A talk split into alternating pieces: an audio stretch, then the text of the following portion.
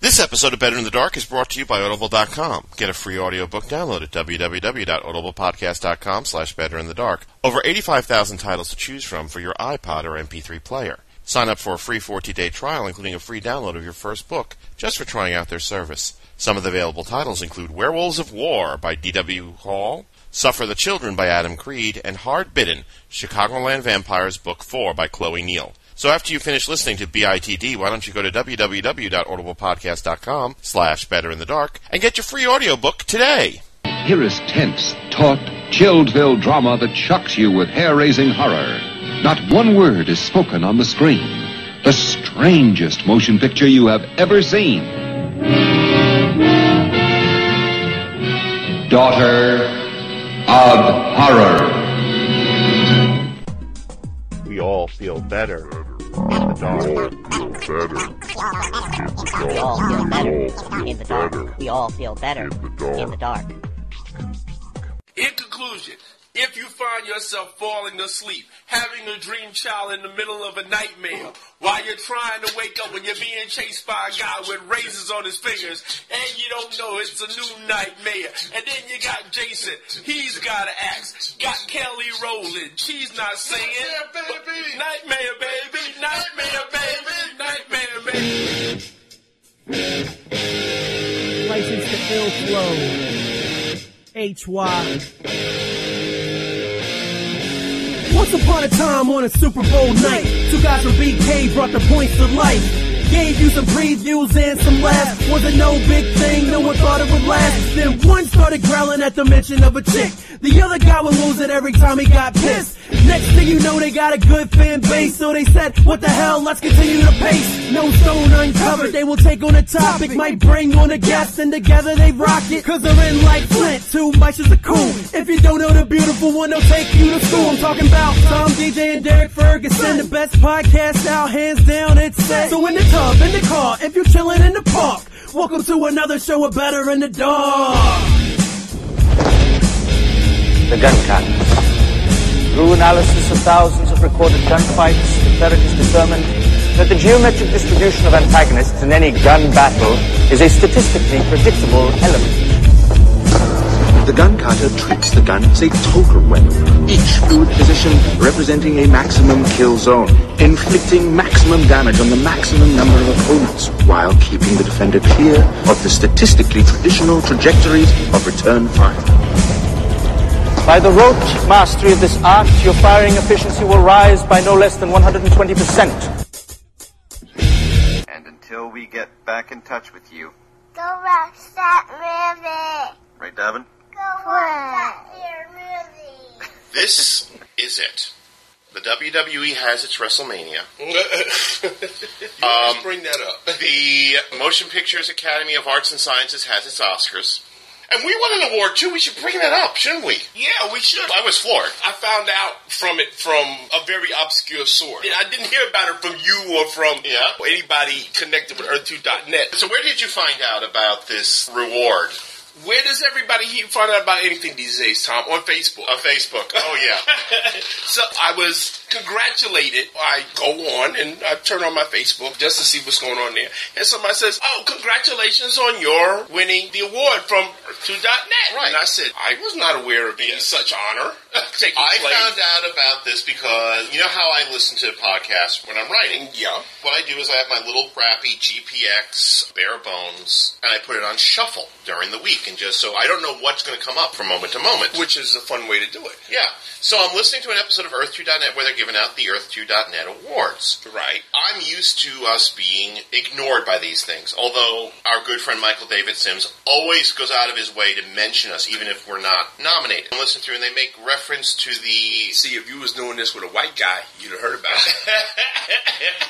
See, okay, now I've got these images of the Robot Chicken episode, Black Stallion. Uh-huh. Oh, us Black Stallions all look alike to you. huh? But anyway, and I'm just saying they make reference to the Better in the Dark, For Your Ears Only, Rap Battle as being one of the funniest moments. Like, okay. so Mm-hmm. Oh, there we go. yeah, yeah. And then they start talking about the best, and then I hear our name, and I'm like, what? yeah.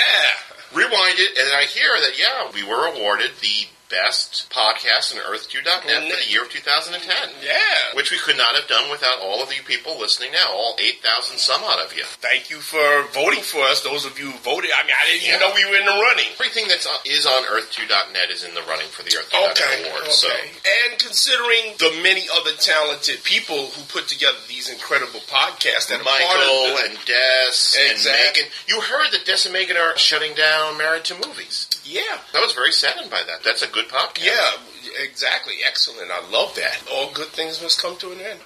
Preston and all of them. Ian Wilson, of course, who's doing the Shake and Blake podcast now, where they're going through the entire Blake Seven series. Right. Which I loved when I was younger. Uh, Oh, I still do. The thing I love about that is it's very typical that in American science fiction series, the Federation is a heroic entity, and in a British one, it's the bad guys. It's the bad guys. I mean, that's what I look at it as. It's Star Wars with a more realistic idea of what a revolution would be like, and it's also Star Trek if the Federation was the bad guy. Well, I always tell people, especially people who are fans of Farscape and Battlestar Galactica and Firefly, I tell them go back and look at Blake Seven. That's where all that really came from, and it was one of the first series that had an ending that left you. It was like, what the? Well, you know Ian what? and I You have know already what? have a, a standing agreement that when he gets to the end of the series, he and I are going to have a private discussion. Because I have my feelings about what that ending meant. You, me too. But anyway, guys, thank you very much for. You really like us, I guess. You really, really like us. To coin the phrase, Right, yes. But anyway, that's not what this is about. First off, this is Better in the Dark. he's Thomas DJ. and he's Derek Ferguson. And this is, of course, probably our most popular episode every year. The episode so many people wait for the 2011 Obscure Movies. According to you, of course. What episode usually gets the most email? I don't know. The Obscure Movies episode. Oh, okay. It's that popular. Everybody seems to love it. And we've got a group of movies, as always, And that they don't love every episode. they love every episode, but they love What was this episode most of all. What was that episode? Remember we had that jump on it. Oh, the episode with Ken McIntyre. Yeah. And we have no idea I why. re- yeah, I really wish Wow. some of y'all guys would either email us or go to the message board Yeah. and let us know. Because all of a sudden, it just was an explosion. It just said boom. Yeah. And Oh, Mike gives us an email saying, "Oh yeah, you, you got three thousand hits in the last month on this episode." yeah. And it was for some bizarre reason the episode where we had Ken McIntyre, we were supposed to talk about Andy Sidaris, and it just turned into this weird free-form discussion between the three of us about all different crazy shit. Well, actually, I was talking to one of my friends who Mm-hmm. listens to our podcast regularly, and he gave me a possible explanation. He said Mm-hmm. for him, it was fascinating hearing about what movie going was like back then. Mm-hmm. Yeah. because he wasn't old enough to went to the movies Right. back in the seventies and eighties. Right. and he said he was just fascinated as to how Wild West Forty Second Street Yes. sounded. He said, "Man, that sounds like you guys been taking your life in your hands, just going to the movies back then." I said, it "Wasn't that bad as we made it out to be?" Well, we are going to be doing another movie-going episode. Yep, this is the last day of April, right? Yes, it is. Yeah. And next Sunday is going to be Mother's Day, and my mother once again has proven why she is so incredibly cool, even though I don't understand why she keeps coming up with these things. She gives me a call this morning and says, Okay, I've decided what I want to do for Mother's Day. I'd like to go see Fast Five. I'm like, Uh, you sure? You don't want to see any weepy girl thing? No, I want to see Fast Five. Man, don't even bring that up, man. If she want to go see Fast, yeah, ma, let's go. Let's go. Yeah, Oh, see, my mother wanted to see that. It wouldn't be any argument. I mean, yeah, ma, let's go. Come on. Well, I'm surprised that she wasn't down for Thor, because I thought that was what was going to happen. Ah, Thor. Because Thor's coming out around that same weekend. Yeah, yeah, Thor's coming out. It's going to be a very crowded movie. Something. Very crowded movie summer, and we will be here with the review episodes. Uh, when's Green Lantern coming out again? Green Lantern's coming out the end of, but it's going to be this month by the time everybody hears it. Right. So we just want to remind people that Better in the Dark is brought to you by Audible.com, which invites you to sign up for a free 14-day trial of their service, including a download of the free audio book. They have over 85,000 titles to choose from for your MP3 or iPhone or other media player. As we always do, we picked out a couple of suggestions for you. Some of the books you can get include Viking in Trouble by Jeremy Strong. It's about a Viking. And he's in trouble. I, I should hope so. He's in trouble. he's in trouble. Truth in advertising. Hangman's Holiday, a Lord Peter Whimsy mystery by Dorothy L. Sayers, narrated by Ian Carmichael, who was Lord Peter Whimsy in the classic Masterpiece Theater episode, if I remember correctly. And The Story of My Disappearance by Paul Watkins. You can get these and many, many, many, many other audiobooks by going to www.audiblepodcast.com slash better in the dark and starting your 14-day free trial today.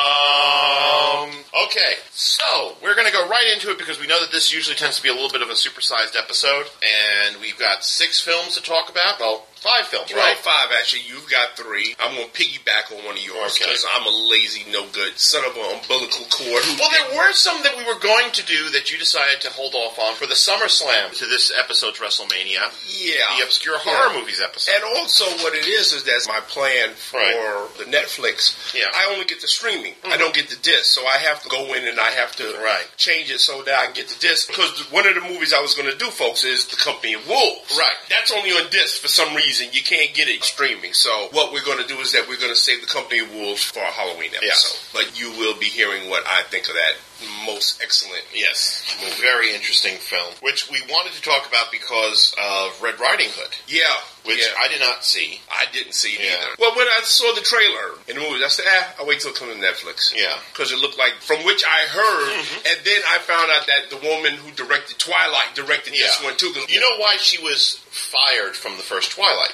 Because she said, "Oh, goody, it made a lot of money, so you can give me more money and a better script for the second one, right?" Oh, yeah. right. Fuck no, we want to make more money. Get the hell out of here. yeah, goodbye. Well, isn't that what they're doing to John Favreau? Because he's not Yeah. directing the third Iron Man. Well, I don't know what the deal is with that, with the third Iron Man. Isn't- but you know who is? Oh, Shane my- Black. Shane Black. Shane Shane, Black, Black, is yeah. direct. I wouldn't say it was an upgrade, but I think that's somebody who's just as good. yeah, exactly. I'm not crying over this one. No, You no, know. I'm not. Because Shane Black. I- It's not like You they know. decided, okay, well, we're getting rid of John Favreau, and to replace him, here's Albert Pune. Yeah, Everybody- yeah, but Pune. Yeah, Albert exactly. Pune, Right. The man who put the PU in movies. Yeah, exactly. Or your good buddy Eli Roth. Okay, let's give Eli Roth a shot at Iron. You know, now they did that. I believe that people would. I would go there personally and kick his ass. People, no, they wouldn't kick this ass. People would went and burn down the studio. Yes. Shane Black is perfectly acceptable. Thank, I guess we can just thank God that Joe Quesada didn't have drinks with Eli Roth and decided he like that's his move. If you want to get a job at Marvel, you know what you do? You find Joe Quesada at a uh, convention. You have a couple of drinks with him, and you'll be entertaining. I'm glad you told me this. Then you will be getting jobs from Marvel because that's why we had Chuck Austin for so long. That's why we had Daniel Way. That's why we had Frank Thierry. Whatever happened to Chuck Austin? He left. He Yeah, left he the did. industry He because, just of left. course, he got tired of people telling him, "You really suck. You really suck, Wait dude. a minute. Disintegration communion wafers? Really? really? the thing I love about Chuck Austin is I don't think that he went looking for a job, no. but the fact is it really brought the two things that he really has a problem with to light, which is religion and women. And somebody told me that's not actually his real name. They said Yeah. Mm-hmm. that's a pseudonym that he used, which is probably wise because how universally hated he became Yeah. on X Men. X Men and let's not forget the Avengers, because remember he replaced Jeff Johns after Jeff Johns I didn't even read. You know Jeff what? Johns replaced Kurt Busiek. Right. They made a big honking stinking deal about how Jeff Johns was going to be writing Avengers. We don't know what the hell happened, but Jeff Johns lasted less than a year. My feeling is something must have happened between Johns and Casada. oh, probably yeah. And he just up signed an exclusive deal with DC and has never And never look back. never yeah. looked back. And then decided to start writing Mary Sue fiction about Green Lantern. You see, once Buzak left, I stopped reading it, and people said to me, "You didn't give it a chance." I said, "No, Jeff Johns doesn't impress me as a Yeah. writer," which is again not to say that I dislike the guy Yeah. because as soon as you say, "Well, I don't care for this Yeah. person's work or that person," well, what do you got against him? Why don't you like him? I don't know the man personally, but his writing just doesn't do anything for me. The one thing I remember, it, it kind of shows you that problems I had with Jeff Johns were there very early on in his career. One of the low points, I think, in all Avengers comics is the sex scene between Gene, Hank Pym, and Janet Pym. Oh, yeah. You know what I'm talking about. I know exactly what you're talking about. And it was just such a big honking pile of ew. Yeah, okay, it was, but can you honestly say that you never thought about the possible applications of superpowers in sexual relationships before? Oh, superpowers in general or those particular superpowers? Because You know- I can safely say I never thought about that particular application of that particular set of superpowers. Yes, I've thought about being able to stretch and stuff and other superpower applications in the sexual realm, but not that particular set of superpowers. Yeah, you gotta admit that was like I read it and I was like, because you know people say, "Oh man, listen, you gotta read." it." Yes. So I went, so I was in my local comic book Yes. store. I said to the guy, "Okay, well, give me this. You know, let me look." He said, "Oh man, read it." I looked at it. I said. Okay, that's one I never thought of. I never thought. Now, before we leave the realm and start getting into the movies, yes, sir. since we're talking comics, let's talk briefly about the big thing everybody's buzzing about right now. What's that? Superman renouncing his American citizenship. Yeah, you just had to go there, didn't you? Which to me just sounds like trying to be controversial for the sake of being controversial. Let me say this first. I am unabashedly, and I'm not ashamed to say this, pro-American. Yes. despite the many, many, many problems with this country, and Mm-hmm. Yes. yes, it does have many, many, many, many. If you look to your left, you will observe the line of people waiting to get in as opposed to the line of people waiting to get out. You don't see many people on that Mm-hmm. Right. line. This is still the best country in the world to live in. You know, don't go there. This is here. I'm sorry. This is still the best country in the world to live in, and I wouldn't want to live anyplace Okay. else. Superman, this seems to me, when you have Superman saying he doesn't stand for truth, justice, and the American way, okay, I can understand why in our 20th century world you would want Superman to see more of a global hero. But to me, he's always been that. you and I got a tremendous amount of flack, you remember, when we did that very brief run of Avengers in Marvel 2K, where we had that scene with Captain America and the Black Panther talking. Cap was asking the Black Panther to take over leadership of the Avengers. Right. And he said, it's important for the Avengers to be seen as a global concern. Right. And right now, America isn't that popular. Remember the horror that people, even though we never Oh, said, yeah, we yeah, never yeah. said that Cap was un-American or Cap hated America. We Okay. just said that Cap felt that the perception of the Avengers would be better served by a more international hero. Exactly. But see, my thing is that to me, what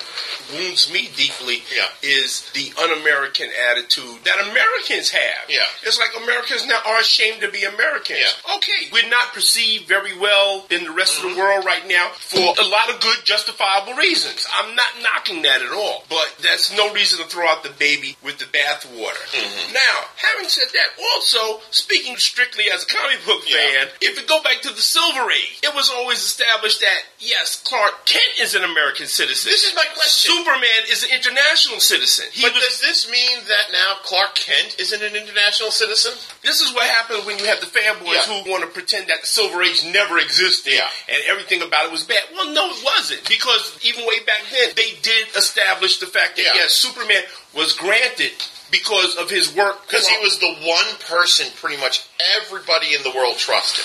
And if you notice something about Superman, Superman's the only superhero that goes around preventing natural Yeah. disasters. Exactly. Nobody else does that. He flies around the world looking for Or he gets the Justice League. If there's a drought in Africa, he goes and changes the course of a Exactly. mighty river to do that. Exactly. He'll go and he'll stop earthquakes and tidal waves. The UN got together and said, let's grant him international citizenship. So I don't see what the well, now why Superman says, well, I can't be an American citizen anymore. Like you Now, said, I've not read the story. Neither have I. But it's been all over the news. I, mean, I saw it on CNN, Yeah. for God's sake. And like you, I agree. This sounds like something just to create controversy. People seem to forget we're dealing with this weird regime at the DC offices, which want to turn all of DC into a darker, nastier, grittier place. Yeah. But also wants to revert everything back to the Silver Age, which is why we have Hal Jordan back as Green Lantern and Mm-hmm. Barry Allen back as the Flash. And you've heard the most recent thing, right? What's that? The last issue of Brightest Day came out this week. In it, it was revealed that the wielder of the White Lantern is Swamp Thing. No, that's not the See, weird this is part. why I don't read Yeah. comics anymore. This is That not- makes no it sense makes no sense. whatsoever. But this is the even weirder part. It's not the Swamp Thing that we've known since the 80s. They've erased everything that Alan Moore and Grant Morrison and Rick Veitch and Mark Millar and Nancy Collins did since Saga of the Swamp Thing number 21 back in 1983 and have declared that the original status quo, which is that Swamp Thing is not a plant that thinks it's Alex Holland, it is Alex Holland turned into a plant. Turned into a plant, right. Is the right thing. Wow. We're talking about 20 something years of continuity that they just said, well, that never happened. Exactly. And I want to tell you the sad thing nobody cares. Yeah. That they did this. Not the proclaimed fans of Yeah. characters. Well, I- this is the first I'm hearing about it I'm, from you. I'm wondering if they're planning on racing Vertigo as an imprint. Mm. Because John Constantine came along with him in Brightest Day. Good point. And I'm like, no. Because John no longer really has a place. The thing is, of course, for the longest time, Constantine was always one of the like two or three characters that you acknowledge could cross over from the Vertigo little sub universe to the general DC universe because he would show up in the Spectre. You're right. And in the Zatanna miniseries Right. in the 90s, they kind of just acknowledge it with he's able to go back and forth. But it looks like they're trying to position him because he's right there. I'm really worried because John Constantine is perhaps among my top five favorite characters. Has Mhm. always been. And it, it just worries me that they're going to try to turn him into. That's just wrong. And see, folks, this is why I don't read And comics it's anymore. also stuff like DC is canceling Doom Patrol, which managed to walk that fine line between the dark Dio world and still having happy, fun, crazy stuff. Hell, they had Super Hip. okay. They've never been able to figure out what to do with Doom Patrol Yeah. since well, it's you know, being like canceled yet again. after Morrison Yeah. left. Once they did that, Th- This present series was an interesting series because Keith Giffen did a lot of work to explain to everybody that every iteration of the Doom Patrol existed. He didn't throw out anything. He didn't throw out a single shred of history, and he managed to make it all kind of work. Mm-hmm. do they even acknowledge that abortion that John Byrne did? Yes, they do. Oh, okay. In fact, let me. We promise we're going to get to the movies. Real Yes, folks. I know we're coming up on a half hour. We haven't gotten to a damn movie yet, but hold on, it's coming. I promise. Look at that. The man carries around comic books with him. What's this one? Doom. Pa- Oh, this is Doom Patrol. This is okay. Doom Patrol, yeah. I, I'm looking at Doom Patrol 21, folks. okay. And he acknowledges the entire John Byrne run. I see. Now, granted, in the first issue, he killed off the remaining members of the John Byrne expanded Doom Patrol. But, um, I don't think anybody was complaining about that. Mm-hmm. no, that's cool though. So, okay, we should probably get to the movies since we. That would be a nice idea. So, who wants to go first? You can go first. While I look at this cool illustration of Batman Arkham City, Yes. a new five Which issue limited s- series written by Paul Dini and Carlos Danda. Danda, is that how you pronounce it? Carlos Deanda? Dionda, Okay. which is a tie into the sequel to Arkham Asylum. Yeah. My first film, and I think this is maybe the first time we've ever brought this man up, which is funny considering that you and I both consider him to be a great, great man. Who's that? Mr. Larry Cohen. Oh yeah, okay. We are planning on devoting an entire episode to him very soon. Yes, we are. Because he is a nut bar and a half. He is the only director that Michael Moriarty will work with, and that's saying a lot. That's saying a lot. and do you know why Michael Moriarty will work with him? According to Larry Cohen, in the first film they worked on together, the film Q, Larry made up a jazz song about Michael Moriarty. okay. And Michael liked it so much, he pretty much said, okay, anything you ever want me in, I'll be in. And they continue to work together. I think he's the only director that Moriarty will continue to work with. Now that his schizophrenia is now so bad that he's pretty much unemployable by other Wow. people. Why? That's why we haven't seen him very Uh, yeah, I, matter of fact, I think we were talking about this the last Yeah. thing I remember seeing him in. He was in Law and Order for Yeah. a while, and I don't think I've seen much of him since He's then. become very, very right wing. Yeah, I've heard he's got a politically themed blog Yeah. now. He goes off on these incredibly bizarre rants, and people Mm-hmm. just read it and say, "Oh well, Mike's off his meds again." Right. But anyway, Larry Cohen, he was born actually here in Brooklyn. if I remember Right, correctly. yeah. Great filmmaker. Very low budget. His first film was in 1970, the film Bone, if I remember correctly. I'll take your word. With Yaphet Kota, which I saw recently, finally for the first time. Oh. very, very odd. He's continued to do a whole slew of films between then, 1970, and I think roughly he's. His, He did one of our favorite ones, the one with Fred Williamson, Black Caesar. yes, He wrote it. is He wrote and directed. it. One of the creators of the black exploitation movement. Yeah. Okay, now that we talk about it, one of my favorite Larry Cohen stories Mm-hmm. is that they said that Larry Cohen, back in those days during the 70s and 80s, literally drove around with a trunk load Yeah. of scripts. And he would go to a meeting and he would have a script, and the person said, whoever he was talking to, Yeah. said that they didn't like it. He would say, Hold on one minute. And he'd run out to his car and he'd snatch up another script and he'd keep doing that until they bought a script from him. Okay. You know. Now, a little backstory about this movie, which I'll reveal when I finish it. Okay. One of his most famous films that he ever made was a film called Q, which we which you were just referring to. Mm-hmm. The first film he did with Michael, Mor- Michael Moriarty and David Carradine. During the course of shooting Q, because Larry Cohen was a maverick filmmaker and that he didn't believe in such things as permits or clearing shooting times with city officials or anything. Right. He just believed in making movies. The climax of Q is this big firefight between this giant stop motion lizard and members of the New York City sharpshooter patrol Okay. in and around the Chrysler building. Mm-hmm. Larry didn't get permits because he doesn't believe in permits from He the didn't believe in permits. mayor's office of television. We don't need no Motion pictures. stinking permits. So, this So is what on- happened is so it's somewhere on his around bumper noon sticker. one day, people are walking around Grand Central Station and look up and see shooting. Not shooting of a movie, but actual gunfire. Blam, blam. They start calling that there's some sort of terrorist attack going on. Oh, Well, of course they did. The cops come and they see it's Larry Cohen making a movie. So Larry was banned effectively from shooting within New York City for the space of about 10 years. Mm. this did not deter Mr. Larry Cohen. Oh, of course it didn't. This just inspired him. Absolutely, because Larry Cohen is a filmmaker. So about two years after, he wrote a couple of movie stories to make some some extra scratch. Mm-hmm. And to prove that he could still do it, in 1984, he wrote pretty much in the space of about a month Mm-hmm. two movie scripts that he then proceeded to shoot, once again without permits, in and around New York City, Okay. and then released. Okay. Nobody knew. Literally, nobody knew what was going on. Mm-hmm. The first of these films, and the one that I think is the best, and this is the one we're going to be talking about today, Okay. is called Special Effect. It stars Zoe Lund, otherwise known as Zoe Tamerlis, who was in Ms. 45. Oh, okay. Uh, Love a- that movie. A favorite film of ours, directed by another insane human being who happens to live in New York, Who's that? Abel Ferrara. Oh, Abel Ferrara. Abel Yeah, Ferrara, a Abel man who Ferrara, will man. cut you. That man is insane. Have you ever seen King of New York? yes, I own it. Whoa.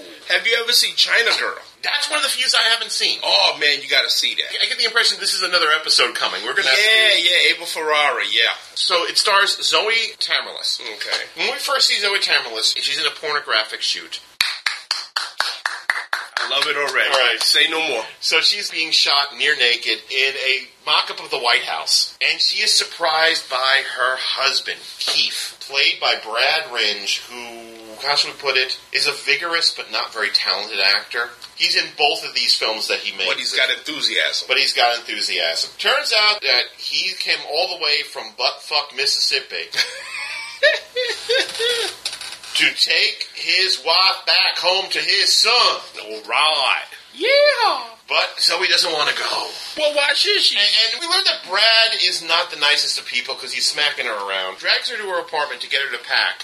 While she's packing, she's supposed to like things are beginning to happen for me. And then she looks out the window to the film forum. On the film forum marquee is an advertisement for the films of Chris Neville. Who's Chris Neville? Chris Neville is a great director, and we hear these quotes from him over the cold black open of the movie. When somebody asks him which filmmaker influenced you the most, he goes Zapruder. Okay. This is a guy. I almost want to say he's kind of patterned after Oliver Stone, but I don't think Oliver Stone was this insane yet. But he's definitely one of these people who believes reality is the new fantasy. One of the other quotes he says the problem is that people. Black is white, white is black. We're through looking Yeah. glass here, people. He said something to the effect of the problem isn't that movies are getting to be more like real life, it's that real life isn't more like movies. Mm. So she starts making this big bullshit story about, oh yeah, I'm going over to see Chris Neville and I'm going to be in his new movie. Okay. She ditches her husband, having nowhere else to go. She goes to Chris Neville. Okay. Now, Chris Neville has just been dumped from this major motion picture because of $10 million worth of special effects that went missing. He's considered on the outs. So he lets her in and he seduces her, but she makes fun of him and mocks him and he strangles her and kills her. Cleans the body, drives her out to Coney Island in her own car, and leaves her there. Then he becomes inspired because the cops is suspected it's Keith. It's a husband, of course. And this inspires Chris Neville. Mhm. He is going to make real life into the movies. Okay. He's going to make a movie, frame Keefe for the murder while he's Mm. doing so because he goes to the cops, played by Kevin J. O'Connor, and says, Look, I know that you know that he did it. Let me help you. Mm-hmm. Ah, okay. He's going to make a movie and use the actual footage of the murder, Of the in, murder. The mo- in the movie. So he was filming the murder when he murdered. Yes, because he's got this fetish for filming himself making love. Okay? Yeah. Well, it's typical crazy Larry Cohen stuff. There's a lot of dealing with reality, and there's one scene where they're trying to cast the lead because they want to get somebody who looks exactly like the dead girl. Okay. And there's this great shot. It's an empty soundstage with just headshots as far as the eye can see, and Neville's walking over them, and he eventually picks up the headshot of the dead girl and just goes, I can't believe it. Girl's been murdered. His, her agent doesn't even know. and tosses it away. This film is made almost entirely. This is Eric Bogosian's first feature film. I don't care what the fuck you say, Oliver Stone. Fuck y'all. Because when he did talk radio with, What with the- Eric Bogosian, Oh, okay. he went up and down saying, I discovered this guy. He No, is Eric had been a around for hundred. yeah. This is his first motion picture. He kept saying, This is his first motion picture. I'm giving him his Oh, ch- chance. Eric He Bogosian was had been- lying through his teeth. This was Yeah. his first film. Eric Bogosian had been around for Well, a no, while. He was, yeah. Even bef- before this film came out, he was very notorious, at least here locally, as a monologist. A what? A monologist. What the hell is that? Someone who does monologues. Oh, okay. Jim Spalding Gray, Right. Matthew Estep, were all doing these one man show in and around off Broadway. And I'm pretty sure that he had done bit roles in other movies Well, he and was on TV. He was yeah. a favorite of Michael Mann. He Michael was on, Mann, right. He was, on Miami Vice, yeah. and he was on Crime And Story. Crime Story, exactly. Well, that's what I'm saying. So that's why I'm saying that, that always pisses me off. Talk radio came out and he said, "Oh, introducing Eric Bogosian." Now, I'm not defending Oliver Stone here, but Right. maybe he meant introducing in the sense that this was his first starring role. But this is a starring role. It's a great, amazing performance. You get the impression as the film goes deeper and deeper that Chris Neville has tasted blood and he likes and it. he likes it, yeah. And it's interesting how the few murders that he does commit throughout the film He says, hey, murder. Murder Murder's is good. His whole thing is about controlling reality. He gives this whole bullshit speech to Zoe Tamerlan's character, the first Zoe Tamerlan's character, because we see her again later on. That's what I was about to playing say. another- Does that she show up Yeah. again as the replacement? as the for the replacement, dead yes. girl, right? And of course, she's starting to fall a bit for the Keefe. And but the thing is, Neville's becoming more and more excited by the fact that I'm controlling reality here. Mm-hmm. There's one murder that takes place where he strangles somebody with a roll of film. oh wow! which is really cool. It's a great performance, and it shows you why this man was the personality he was at the time. I've never heard of this Larry Cohen movie. I have to rectify that error. I'll lend it to you. Okay. I don't either. Next time I see you, or I'll bring it over. It's, it's a Okay. great because it just came out recently on a, a bare bones MGM disc. Mm-hmm. Larry Cohen's not afraid to talk about these movies. No, he's not. He's not. I remember watching him. I forget where I saw him at because you know that Fred Williamson. He Mm-hmm. Yeah. always says "Uh, everything I learned about making movies, I learned from Larry To Cohen. which And Larry, Larry Cohen, Cohen says, said- "I wish he stopped saying that." he said that on more than one occasion. I've seen him say that. Yes, that's embarrassing. Yeah. Once again, remember, he was banned from shooting in New York. Yeah. This whole film is shot entirely in New York. You see recognizable location. He keeps doing this throughout, like in the stuff. The stuff was shot primarily in Toronto, but he still managed to sneak in to do a couple of shots in front of. Remember the old Barnes and Nobles on 57th Street and 6th Avenue? In the stuff, there's a shot of Michael Moriarty talking to the female lead in front of that Barnes and Nobles. Okay. And of course, it's filled with the typical Larry Cohen humor. One of the running gags is that Kevin O'Connor, the police detective, goes more and more Hollywood. The Lord He starts, for example, rewriting the script, which pisses Chris Neville off to no end. The twist at the very end is totally logical and totally funny, but it's a great film. The other film he did during this year of exile, as I like to call it, Okay. which is called Perfect Stranger, which also stars Brad Ringe, although he plays a villain in this one. And I can't remember the name of the actress. She was in Liquid Sky. Remember Liquid Sky? I'm thinking of it. The name is Very very bad. bad midnight movie, kind of like very punk rock. Ah, taking the stuff out of the Yeah. brain. I believe I might have seen Yeah. that in uh, Drunken and Stupor. Yeah, I remember seeing that once. and never again. Yeah, exactly. It- It's that sort of movie that you may watch it one time, but you find no reason to see it again. I always thought Zoe Harris was really, really hot. I love her because she looks so totally unlike Yeah. anybody else. There's no way you can mistake her for anybody Yeah. else. I was thinking about her when I saw on Facebook somebody had been saying that Kate Blanchett spooks them. Yeah. They said because she looks like an android. I said, yeah, but you know the thing about her? You'll never mistake her for anybody else. I mean, Mm-hmm. you know, you see Kate Blanchett and you don't think of somebody else. Yeah. You know it's her. And Zoe, it's the same thing with her. You Right. look at her and she doesn't Even though she is acted under five different names yeah, for yeah. some bizarre reason. But you can't mistake her for anybody. Yeah. If you see her in one movie and you see her in another, you say, "Hey, I know that chick." It's a great film. I'm glad it's back on DVD finally after a long time where it was not in public anymore. Mm-hmm. Hell, I picked up my copy for two dollars. So listen, you can't be that everywhere at E. FYE? FYE. We went to Virginia Beach Yeah. not too long ago. Man, they got the biggest FYE I've ever seen in my life down there. Really? That thing is huge. No lie. And if you, anybody who is in Virginia Beach, you know what I'm talking about. The thing looks like the size of Madison Square Garden. I'm not lying. It's, and it's next to this huge Barnes and Nobles. Because we were going to go to the movies to see Hannah, but we missed it. So we Mm-hmm. went to Barnes and Nobles to hang out. We saw this FYE and, and we were like this. Right. We were like, Oh my God! Yeah, the amount of stuff that's available now, and you can get it for cheap. That's the thing about it. It's amazing. All this great stuff that we Mm-hmm. Yeah. you would have thought would have been lost is coming back now. Well, I got it the same day that I got the really great Robin Hitchcock concert film, Invisible Hitchcock, okay. and The Guns of the Magnificent Seven, Ah, which is an interesting film. isn't that a great movie? What I find interesting is it's- it's the first step of the old Hollywood Western trying to keep up with the double edged sword of the Leone Spaghetti Western on one side and the Sam Peckinpah Western on the other. Yeah. Because they're trying so hard to be more edgy with this one, and it- Yeah. I don't think it quite works 100%.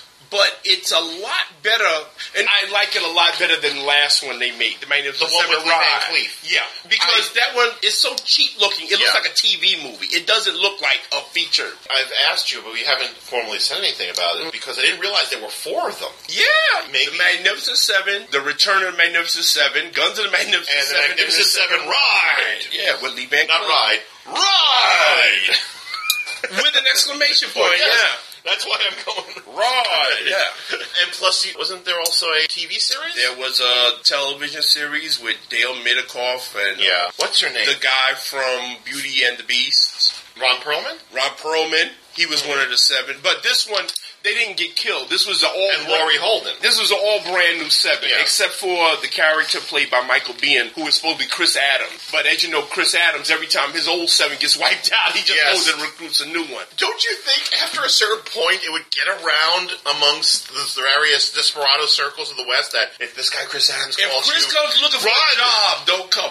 But you know, this, what? Magnificent Seven, run! But you know what I like about this? They do make reference in Guns of the Magnificent Yeah. Seven that he's been across the border twice already. Because he even Yeah. makes reference. He said, I've been across the border twice already and I got a bunch of good men killed. Yeah. I don't want to do this again. And then he says, okay, well, I got to get six other guys. Well, Yeah. why just he said, well, seven is my lucky number. Yes. Yes, for you, but not for them. Not for these poor bastards who got killed. You got enough. Oh. ca- you got But enough. do we want to do that? Do we want to do a, an episode about this whole series? I think so because the Magnificent Seven. That's like the one western. Even people who don't like westerns, they like the Magnificent Mm-hmm. Well, because- Seven. They're almost like superheroes. It's almost like a superhero. What I mentioned in the Guns of the Magnificent Seven Ten statements is Mhm. that if you look at it, they even have distinctive uniforms. Yeah, Like in the Guns of the Magnificent, I was struck by how everybody had their own color, their own Except- skill. Yeah, that even goes back to the first movie that you can't mistake them. Yes. For anybody, because everybody has their own particular Yeah. look, and that Big Seven concept even Yeah. carried over in the comic books, where Exactly. you had the Avengers And- with a seven-man cap on The their team, JLA. and the just yeah, In fact, if you remember, the Grant Morrison version of the JLA, the nickname was, the Magnificent the- Seven. Exactly. We definitely should do that. I grew up on these movies, and Yes. I remember distinctly my father taking me to the theater because you remember back then they would have like spend a day with the apes, and then Right. and you go to the theater and see all of the Planet All of the five Apes ape movies, yeah. Well, we went to the movies and we saw all Magnificent Seven movies in one day. Yeah. So we're gonna do that, folks. And Okay. You, if you want to chime in on that at any time, Tom, tell them where they can go. you should probably send us an email at betterinthedark at earth2.net. That's betterinthedark at earth-2.net. Or uh, most people, if you're on Facebook and you love this show, you should find the fan page. Yes, you should. Particularly because I'm in the habit now of doing updates while we're doing recording sessions. That's right. After we're done with this episode, I'm going to post a little something. People know what's going on. That's right. So that was special effects, Right. Which I recommend. Okay. And we are going to come back to the world of Larry Cohen sometime real soon. Absolutely. So now it's over to you. Okay. Mm-hmm. As I've said many times, you guys know that I love Turner Classic movies. Mm-hmm. And I get in the habit of watching Turner Classic movies. And if you have it, then you know that I'm a big fan of their late night uh, TCM Underground. Right, underground, which is no longer hosted by Rob Zombie. But it does continue in that tradition of showing these weird, bizarre movies Right. that you wouldn't see anyplace else. The Underground, and this is another movie that we got to do. If I had been able Yeah. to find out, I probably would have did it for this obscure thing. The Apple Ah, which many of you yes. have talked about. Oh wow, that. That was the only place I've ever seen the apple. One night I record this movie, don't know anything about it. It's called Daughter of Horror. Just because of the title. It's a short movie. It's only about an hour and 15 minutes long. I record it, I watch it the next day, and I am convinced there's no way you cannot tell me David Lynch did not see this movie. When you watch it, so help me. You swear you're watching a David Lynch movie. That's how weird and bizarre and perverse it is. The movie opens up in a nighttime. It's a sleazy hotel, and there's a woman that's lying on a bed. She's never given a name. She's credited as being the ingenue. And see, she caught my attention immediately because she looks a lot like one of our favorite actresses. Jessica Harper. There's that kind of resemblance to it. And also, there's a voiceover narrative. There's no dialogue in the movie, Right. mind. We hear this voiceover narrative every once in a while. Turn around, and take a look. Ah, Okay. This is it, Daughter of Horror. I've got it playing on the TV Yeah. as I'm talking, folks. I do this sometimes when me and Tom are talking about movies. I'll have it played on my TV. She wakes up, you see, in this sleazy hotel. The whole movie Yeah. takes place at night. We don't know if this is a dream or if it's reality or if she's insane, but she goes out into this nighttime world and she runs into all these bizarre incidents and characters. She runs into this man that's beating the hell out of his wife and she watches as he's being arrested and then she goes to a newsstand and a dwarf who resembles the Does he dwarf speak backwards? no, but No. it, no, but he hands her a newspaper that the headline is about a stabbing Mm-hmm. that takes place. It's kind of like a prediction because later on she stabs this guy, Right. and like a dream, she'll be in one spot and then it'll cut, and Yeah. then she's in some other spot. And you know how like in dreams, Yeah. in Inception, Right. Leonardo DiCaprio made a big deal out of it. He said, "You ever notice how you when you're in Yeah. a dream, you never." Walk from one place, Yeah. and you're just there. This is what happens to her. She meets this grotesquely fat man who takes her to a nightclub, and then he takes her to his house. It's a freakishly huge staircase, and this is what lends to the dreamlike David Lynchian quality. He takes her to this opulent room, which you assume is his house, and he eats this meal of chicken. There's just a pile of chicken on Right. a plate, fried chicken, and he's just eating it, and she's just watching him. Is it the zombie chickens from Shanks? No, it's Oh, just okay. plain fried Just chicken. plain fried chicken, So then the guy attempts to rape her, and she reaches into her pocket and so he pulls out the biggest switchblade I've ever seen Oh, dear. and stabs. Now take a look at her and see if she doesn't remind you of. of Ah! does she kind of look like Jessica Looks a Harper? little bit like Patricia Charbonneau. Yeah. She stabs the guy Yeah. and he falls out of a window and there's a rain of money as he's falling. She runs down to the street because he's taken off her necklace and it's Right. a very conspicuous necklace that she wears. This big hockey right. thing right here. And she's forced to cut off his hand because she can't Yeah. let the fingers and all of these people just come around her and they're just standing there calmly watching her as she severs this poor bastard's hand which she lugs around with her for the rest of the movie. It's just got this weird dreamlike quality that I only see that reminds me of Blue Velvet. It reminds me of the first black and white movie uh, Uh, Eraserhead. Eraserhead. It's just got this bizarre. co- The narration is just done by Ed Yeah. McMahon, who supposedly is the Ed McMahon Right. Johnny Carson's guy, but the guy doesn't sound anything like Ed McMahon, so I wouldn't know. I recommend this movie highly to, of course, as I've been saying, if you're a fan of David Lynch, this is right up your alley. David Lynch had to have seen this movie because it's so much like what he does, and there's so many scenes that are shot in it reminiscent of what he does in his movies that, yeah, a wonderful. Sur- a lot of really bizarre, surrealistic stuff in it that's not explained. You have to, because there's no dialogue, the characters aren't Right. explained explaining what they're doing. It's left up to you completely to interpret what they're doing and why they're doing it. That lends a lot to the And dream this is like this, okay. I I just I'm doing a little Yeah, go- googling while you're talking about this. This, is, this guy who wrote and directed this thing. This was his only film. Yeah, this is the only movie he ever made. This is weird. This- Although Bruno De Soto, the fat guy, He was in a number of films around this time. Right. Low rent melodramas and detective thrillers, Mhm. generally playing a bad guy. Well, the guy he plays in Yeah. this, he's not really a bad guy up until it gets to the rape part. Yeah. Of course. and then there's this police guy that keeps following her, but he looks like her father, who in one dream sequence that we see, dream within a dream, I Right. Mm-hmm. suppose, she kills her father because he was trying to rape her mother. It's all these crazy things that are thrown into this movie. You look at it, and I was watching it with my mouth open. Some movies you can't believe were made back then. Right. Much as we like to pride ourselves on, yes, well, we can show things in movies now that they couldn't show back then. Well, yeah, and some movies back Yeah. then did show some stuff back then.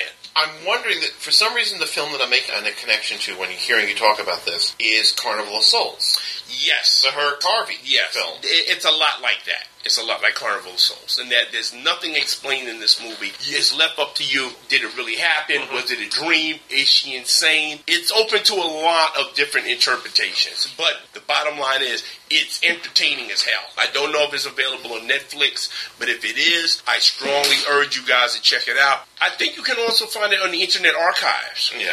So that's my first contribution to this episode. Okay. Now I feel kind of embarrassed by the one I'm bringing up now. Why? Well, I mean, the reason I bring it up, first off, it stars one of our favorite Never feel ashamed, Thomas. actors and actor. I think we've kind of sort of made reference to many times in the past, but we've never actually talked about one of his films, James Spader. Oh, okay. Secondly, it's a very, very, very, very early film from a director who went on to do some great things. What was that? Curtis Hanson, Oh, okay. LA And- Confidential. Eight Mile, The Wonder Boys, Yeah. Oh, love great films. Also, The Hand That Rocks the Cradle, not a great film. Not a great film. Just for Wonder Boys and LA Confidential, I'll forgive him. On top of that, it is a film that kind of sort of speaks a little bit about people being famous for fame's sake. Ah, the curse of our society today, Yes. as we've seen, it just boggles my mind that this Oompa Loompa gets paid all this money to go speak to college She's students. okay, let me get this straight. She's being paid more? Oh my lord. That is definitely Yeah. And I love the fact he's grinning like he's getting off on this. yeah, but isn't that Yeah. a Lynchian? That's just strange. She's being paid more money than Toni Morrison, who was Yeah. hired to do the commencement speech. Thank you. And you know what else I just found out about her? What? She's not even Italian. She's South American. She was adopted. Oh lord. She's a Latina. Well, it's not the first time that a Latina has played an Italian. Okay. Do you remember Moscow on the Hudson with your Maria Cachita Alonso? Yes, that's true. That film came out when I was in college and I was working for the college newspaper. Okay. And they invited us on a press junket. And the idea was we'd see the movie and then we would go and spend the afternoon with Paul Mazursky. Cool. Okay? So we go and we see the movie and I'm like kind of lukewarm on the movie. And then Yeah.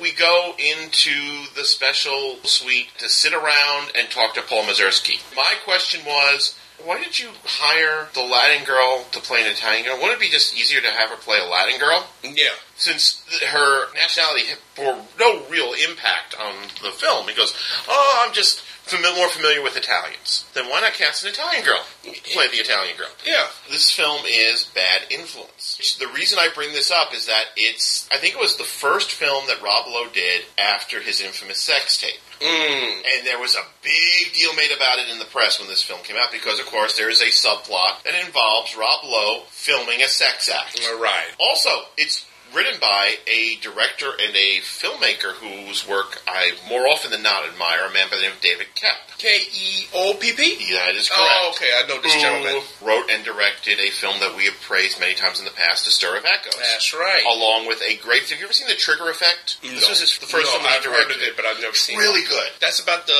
two days in L.A. Yeah. all these different characters. Yeah, I heard about this one. But a stir of echoes. Yeah. and as we've said many times, that movie really took it up the green Yeah. Mm-hmm. hole because most people took it for a knockoff of the Sixth Sense when actually it was twenty times Yes. better and scarier than the Sixth Sense. On the other hand, uh, David Koepp also partially wrote Spider-Man 3. So he does Oh, about wow. a 100 all the time.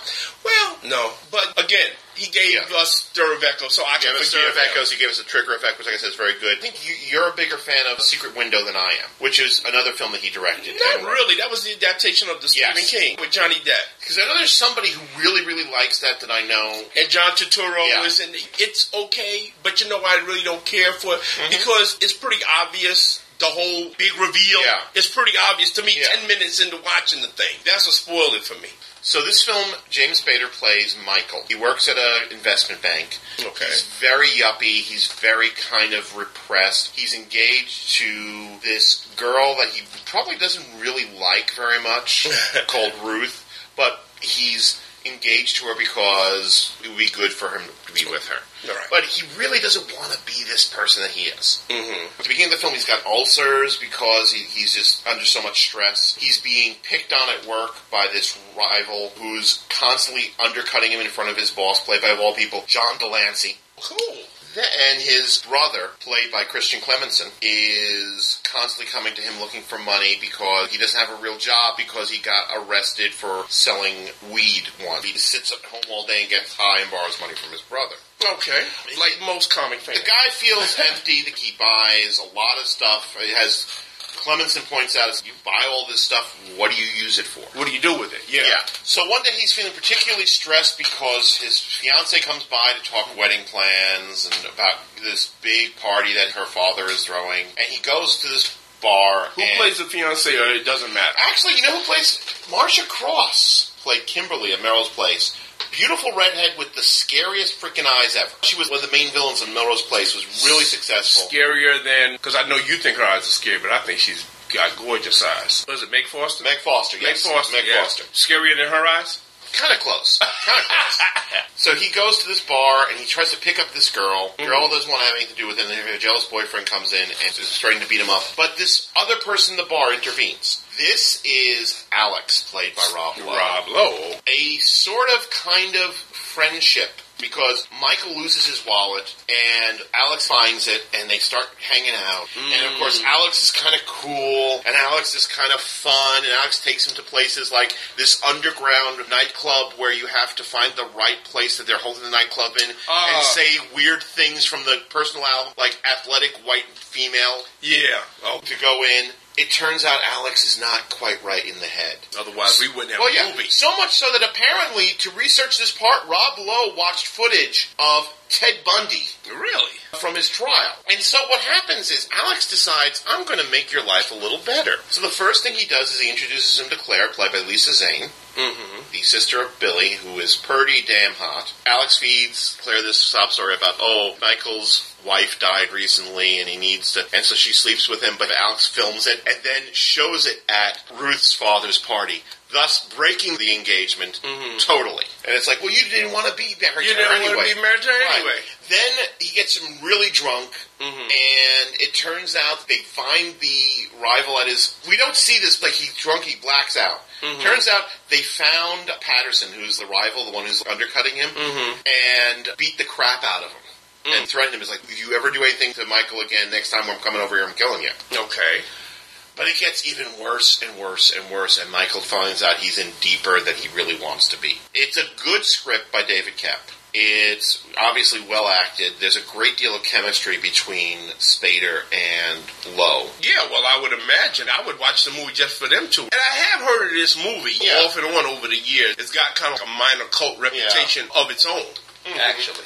I do think it falls towards this, the last act. It becomes a little bit too much of standard late 80s, early 90s romantic thriller bullcrap. This is like James Spader being not being James It's not Spader. being James Spader Yes. for us, not all cool and Yeah. laid back. He really loses it. Yes. Okay. This was the beginning of Rob Lowe's rebuilding his career. He's now successful once more. This was the first step because, of course, he was involved with that scandal with the underage girls. Right, and I remember that because you remember that Yeah. he was on the West Wing. Yeah. This was another period when he was rebuilding his career. It gives you an idea. For example, Christian Clemenson, who was really badly served by Boston Legal. I'm sorry. I felt that he was given a freak job role. I know there are some people who get really angry with me for saying that the guy with Asperger's was a freak, but that's how David E. Kelly Yeah, used well, him. well, he was. After a while, he became a object of ridicule. The only But that's David E. Kelly's move. The only saving grace in that whole thing was the relationship he had with the other female lawyer. They were partnered up on cases, Yeah. pretty much. The British one. Right, the British one, right? Although I hated the final coda of that storyline in the last episode. That's the dullest, stupid. All of a sudden, they decided they were going to have a, a, a romantic relationship. yeah,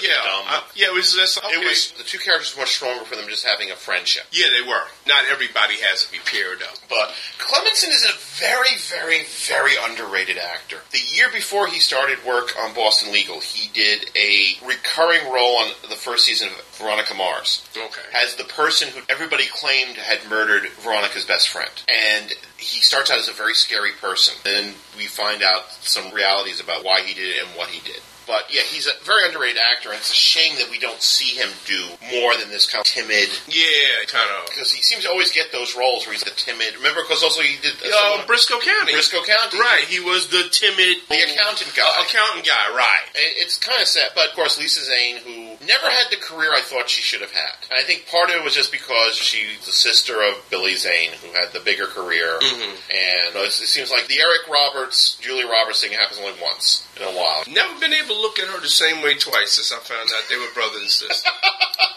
I've never been able to look at her correctly. In fact, I remember the first time I saw pictures of her. I don't even remember what the magazine was. My friend showed me this magazine where they did this strange layout with her. And among other things, there's a picture of her on a pool table with the cue ball in her mouth. And I'm like, what is Eric Roberts in a dress doing on this pool table? Yeah, well, she's got the mouth for yep. it. The only time I've ever really liked Julia Roberts yep. is in Steel Magnolias yep. and in The Ocean's Eleven, right. where because they said that she was a dead ringer for Julia Roberts, so she had to sneak into some place pretending to be Julia Roberts. And what she did was that she played Julia Roberts as the public perception of Julia Roberts, which to me was kind of clever on her part as an actress that she was able to make fun of herself like that. So if you are interested, because the thing is, of course, this is an early film by a man who I think we'll both agree is a great director. Oh yeah, yeah. and you can see the kind of seeds that grew into L.A. Confidential and The Wonder Boys, mm-hmm. and Eight Mile, and Lucky You, and all these other great films that he did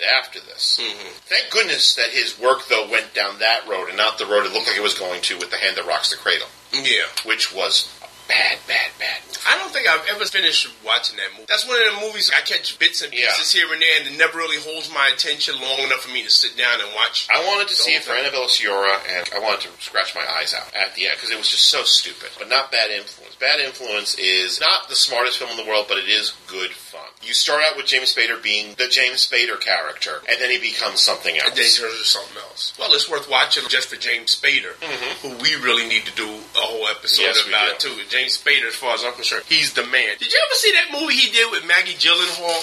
Secretary? Oh, Secretary! Yes, everybody oh, tells man, me I have to see that. That thing is—it's a bizarre movie, but you go with it after Mm-hmm. a while. You say this is weird and it's kinky and it's crazy, but it makes total sense. Oh, that's such a fun movie.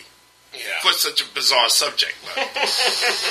so anyway, so that's bad influence. Okay, so we're throwing it back to me, and I'm gonna go really old school because you know whenever we do obscure movies, yeah. you know what I like to do? I like to try to give you guys something from the 70s yeah. and 80s, whether it be western yeah. or black exploitation. Mm-hmm. Well, last year we had the almost all black exploitation episode. Right. This time around, I'm gonna give you this movie called Equinox. It's a 1970 American horror film, and I'm going to give it to you for it's got a really interesting backstory too. that okay, that's why he's my man. Yes, folks, because what's on the screen is interesting, but what was behind the movie, which I have up there now, as you can see, yeah. is even more interesting. This movie was put together. It really was started out to be a special effects showcase yeah. for short film. Jim Danford. Right. right. And it was directed by Dennis Murin. Now, when you see the special effects in this movie, let's be honest with it. It's 1970s. It's cheesy, corny looking special effects, stop motion that wouldn't convince a six year old that right. is scary. However, the reason why it's interesting is because Dennis Murin went on to win six Oscars for Best Special Effects. He's worked with Steven Spielberg, James Cameron, and George Lucas. It doesn't get any better than Yeah. this. But if you watch Equinox, Mhm. you would swear this guy was never gonna go anywhere in the business. These special effects is so cheesy and corny. You look at it, and say, "Oh my god, that's terrible." Mm-hmm. And actually, what happened was that he did impress the producer enough, Jack so that- Harris. right? So that the guy kicked in more money to Yeah. expand it and make it a full length Mhm. feature film. So that's the backstory behind it. And also, we've got a very interesting actor in it that people recognize more for a comedy he did. Yeah. Remember WKRP in Cincinnati? Mhm. Herb Tarlek? Yep. Frank Bonner? Yeah. He's in this movie. Also, when I say the name Fritz Leiber, what do you think of? Fritz Leiber, of course, is a famous fantasy and horror author. Believe it or not, he has a small role in this movie. He he's shows- like the professor, right? Mm-hmm. Yeah, he's the professor character that gets the plot moving. What is the plot? Okay, you have four young friends who don't look so young. They're supposed to be Right. Mm-hmm. teenagers, but if you take a look at them, these are some of the oldest looking teenagers in the world. They go up to see Dr. Arthur Waterman, who is Yeah. played by Fritz Leiber. There's Jim, David, There he is. Susan. Yeah, There's her. yeah, there's her. Looking a little bit like Dana Carvey at that point. yeah. Can Not you, Dana Carvey. What's his name? Rick Hall. can you honestly believe that people dress like that? Oh, I dressed like that. When I was- Yeah, well, so did I. Look at that camera he's carrying. yeah. Oh lord, That thing looks like a suitcase. you could kill a rat with that. Look at that thing. Don't you miss cars with fins? Yeah, I've been watching that Roger Corman five pack, Oh, yeah. the public domain five pack I got from Kmart last week, Okay. and there's lots of big cars with fins in that one, I miss those. along with unfortunately a hairless, shirtless Jack Nicholson. So to get back to the movie, they drive up to see Dr. Waterman. They don't know it, but Waterman has found this book that is described as a Bible of evil. And of course, he's been messing around with the spells in the book. So they don't know it, but they've slipped into another dimension Right. because when they get out of the car and they're going to walk toward Professor Waterman's house, Yeah. they see a castle that's up on a hill. They run into this really creepy park ranger. There he who is. as- well, that's the producer, Yeah. Jack Woods, Okay. who introduces himself as Mr. Asmodeus. And now, if that don't tip you off that you should get back in the car and go back to Right. town, nothing. But of course, this is a '70s horror movie. Hi, how are you? I'm Chuck Satan. And, and nothing tips these nitwits off. So they get a hold of this book. And what Yeah. they don't know is that when you get a hold of this book, it draws evil forces to it Yeah. who are all trying to get it. So they're chased around by this seven foot 8 Hmm. they They're chased around by a blue dwarf, and Asmodeus himself turns into this batwing demon. Okay. And he chases them. And of course, all of our characters are getting knocked off one by Right. one. Now, the only one that's left alive is Dave, but he's driven insane by the events of this. And what we are seeing the story unfold is as he's telling it a year later. And it's important this date because as he was escaping, it was predicted by Asmodeus that he was not going to escape. He was going to die a year and a day later. Right. So he's telling this story trying to get people to believe him because he's been insane all this year. Is the movie worth watching? Is worth watching purely from a historical standpoint in the development of a guy that would become a special Yeah. effects legend later on, Dennis Murin. Because you watch this, you would have never believed this guy would have went on to Yeah. achieve the success that he did. Also, the story. Now, I have no I idea. think I know what you're going to bring up. What I have no idea if whatchamacallit saw it, the guy that did the Sam Evil Raimi. Dead. I- Sam that's what I was Raimi, gonna bring yeah. up, yeah. I had no idea if he saw this or not, but I was reminded of Evil Dead a lot while I was watching this. Some people have levered the fact that The Evil Dead is kind of an unofficial remake. Yeah, I actually wouldn't mind seeing a remake of Equinox because it's a pretty good story. It's interesting. The acting is horrible. Yeah. There's not one single performance in this thing worth mentioning. I- It's intentionally hilarious at times. The cheesiness of the special effects. Oh man, you watch it and you say, "Oh God, I could do better than that." But strictly, and you folks know, I love recommending movies strictly as cultural artifacts, so you can look back and see where we came from to more Mm-hmm. properly appreciate where we are now. And Equinox certainly is that. This movie actually enjoyed a sterling reputation as a cult movie for Yeah. Mm-hmm. many years and was shown as a midnight movie. I think There's- there's and the there- castle. there's the castle. Yeah, actually, if I had a couple of million dollars that I wasn't doing anything with, I would do a remake of Equinox with today's special effects. I think it would really be And, something. and Jim Danford, who did the stop motion stuff, Uh-huh. he went on to cup some success as well. Yes, he did. Yeah, there's some talent behind here. It's not a completely worthless movie by no stretch of the imagination. It's just not what audiences today, who of course Yeah. have grown up Oh with yeah. of course. CGI, Oh, this is corny. This is corny. Yes, for now it's corny, but you got to remember some folks. Back then in the seventies, this is what we had. Yeah. If you take it for what it is, I think you'll enjoy it. What's with that bullet headed hairdo on the other one? Oh man, I have no idea. Oh. I won't say it because I'll probably get into trouble for saying it. It makes her look borderline retarded. And you know what we used to say about guys that wore their Yeah. pants like that? The flood is over. The Yeah. land is dry. Why do you wear your pants so high? Remember we used to call them high waters? Yeah. or flood pants. Uh huh. And penny loafers. When was the last time you saw guys wearing penny It's, loafers? it's like this. ma- eh, This one was released in what 1970. Yep, 1970. It's got this kind of 50s feel to it. Yeah, they, yeah. The kids with their cardigans on and all Yeah, this. even yeah, even though it was released in 1970, you look at it and it feels like a 1950s horror movie. They should have made it in black and white. Yeah.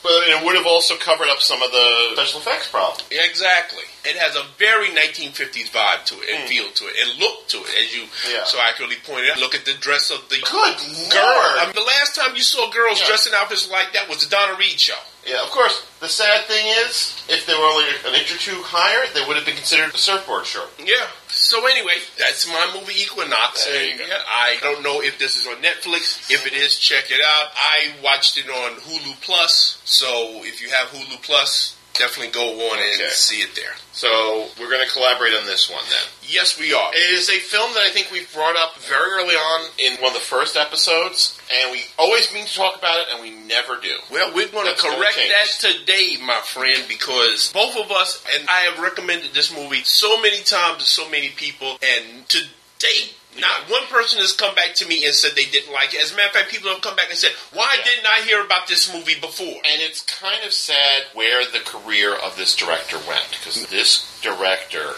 looked like he was going to be somebody who was going to be massive. Yeah, uh, just based on this movie. Yeah, and we're talking about Kurt Wimmer. Yeah. And we're talking about Equilibrium from 2002. starring a guy.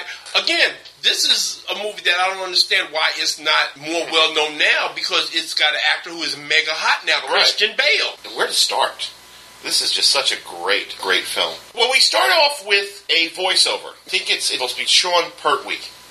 Yeah, the John Pertwee's son of voice. John Pertwee. John yeah, Pertwee, who who was- plays father in this film. Father is this Orwellian figure, and he explains that at a certain point at the beginning of the 21st century, humanity came to a consensus that the reason we had all these wars, wars and strife and, and, barbarism was because humanity held on to their emotions. emotions. so they all kind of came to the agreement that they were going to self-medicate. We couldn't do it the Vulcan way. Yeah. It just naturally suppressed emotions. No. They created this super drug that, as long as you kept taking it, it suppresses your it emotions. suppresses your emotions. and also did away with anything that would induce Yeah. emotions such as art and literature. They are, of course, as with any movement like this, there are rebels who try to preserve art, and that's where the Grammaton priests come in. A new branch of law enforcement. It's weird because it's, it's a branch of law enforcement, but it's also is a religious A order, religious order, yeah. and they create gun kata. if nothing else, this movie goes down in history Yeah. for me in that it creates a brand new martial art that wow. There's a very brief sequence where they explain the philosophy of gun kata. Yeah. which is that somebody sat down with all the footage of all the gunfights they could ever find Yeah. and pinpointed all the different stances you would need to win any gunfight. Yeah. And it's all about using your gun as an extension of yourself to better and more accurately destroy your enemy. Now mind you folks, this isn't just a BS martial Yeah. art that was created for the movie. You can actually go and study this Yeah. because these were martial art experts that collaborated Yeah. together Mm-hmm. and came up with this And new martial There are fight scenes using this gun kata. There's that one fight scene between Christian Bale and Ty Dix. And Tay Diggs, who is in, who plays his partner, Yeah. Chris, Christian Bale, Although at first his partner is played by Sean Bean. right? Who gets killed? I Yes, believe. kill, kill. What happens is when we first see John Preston, who is Christian Bale's character, Mm-hmm. he and his partner Partridge, played by Sean Bean, are overseeing the latest raid on a rebel fortress. Right, and they've got paintings and, And books the great and- thing is, like, and music and before they get, actually get in, there's that wonderful moment. It takes place totally in darkness, where Christian Bale says, because he's like the best of the best. Yeah, well, he's of course. acknowledged as the best Ramadan priest. He just says, "Give me X number of minutes, then come in." Right. and he shoots down the door. He jumps on the door, uses it to slide into this darkened room. There's nothing but blackness, and then you see the gun flares, Yeah, of him just. and everybody dies. and then he puts down the gun, and then keep in mind, this is all in darkness, so all the light sources are ambient light sources, is the red hot smoking barrels of his gun. Yeah.